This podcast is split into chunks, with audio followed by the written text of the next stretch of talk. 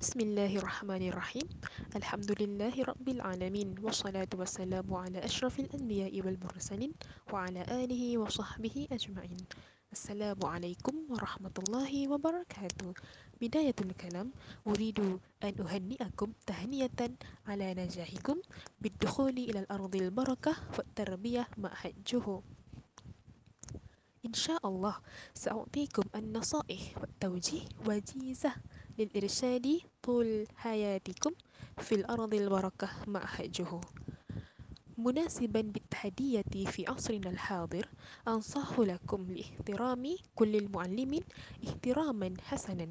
مثلا يجب عليكم أن يحضرون التعليم عبر الإنترنت في البيت بالتركيز في الدرجة العالية. ابتعد نفسك من الغيب عند التعليم لو بلا الأسباب المنطقية. النداء آخر مني هو إكثار من الخدمات في معهده سواء كانت مع الأساتذة أو الأصدقاء. مثلا يعطي المساعدة للمعلمين في تحميل بضائعهم. بذلك أحث لكم أن يساعدهم بكل وسيلة ممكنة لأن هذه الخدمات ستسهل شؤونكم إن شاء الله بمشيئة الله تعالى.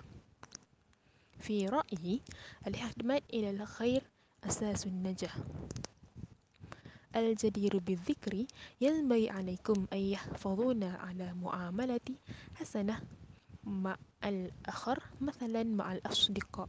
محافظة على اللسان مهمة جدا لابتعاد عن الخصومة فقل خيرا فقط أو ليصمت كما قول الحكمة بحسن المعاشرة تدوم المحبة. خلاصة القول أخطب لكم بالتوفيق والنجاح في دراستكم. خصوصا في الامتحان السام سأدعو لكم للحصول على النتيجة الممتازة في الامتحان. اجعل محلا خاصا لمحجه في قلبكم. فاستبقوا الخيرات إن شاء الله بإذن الله تعالى.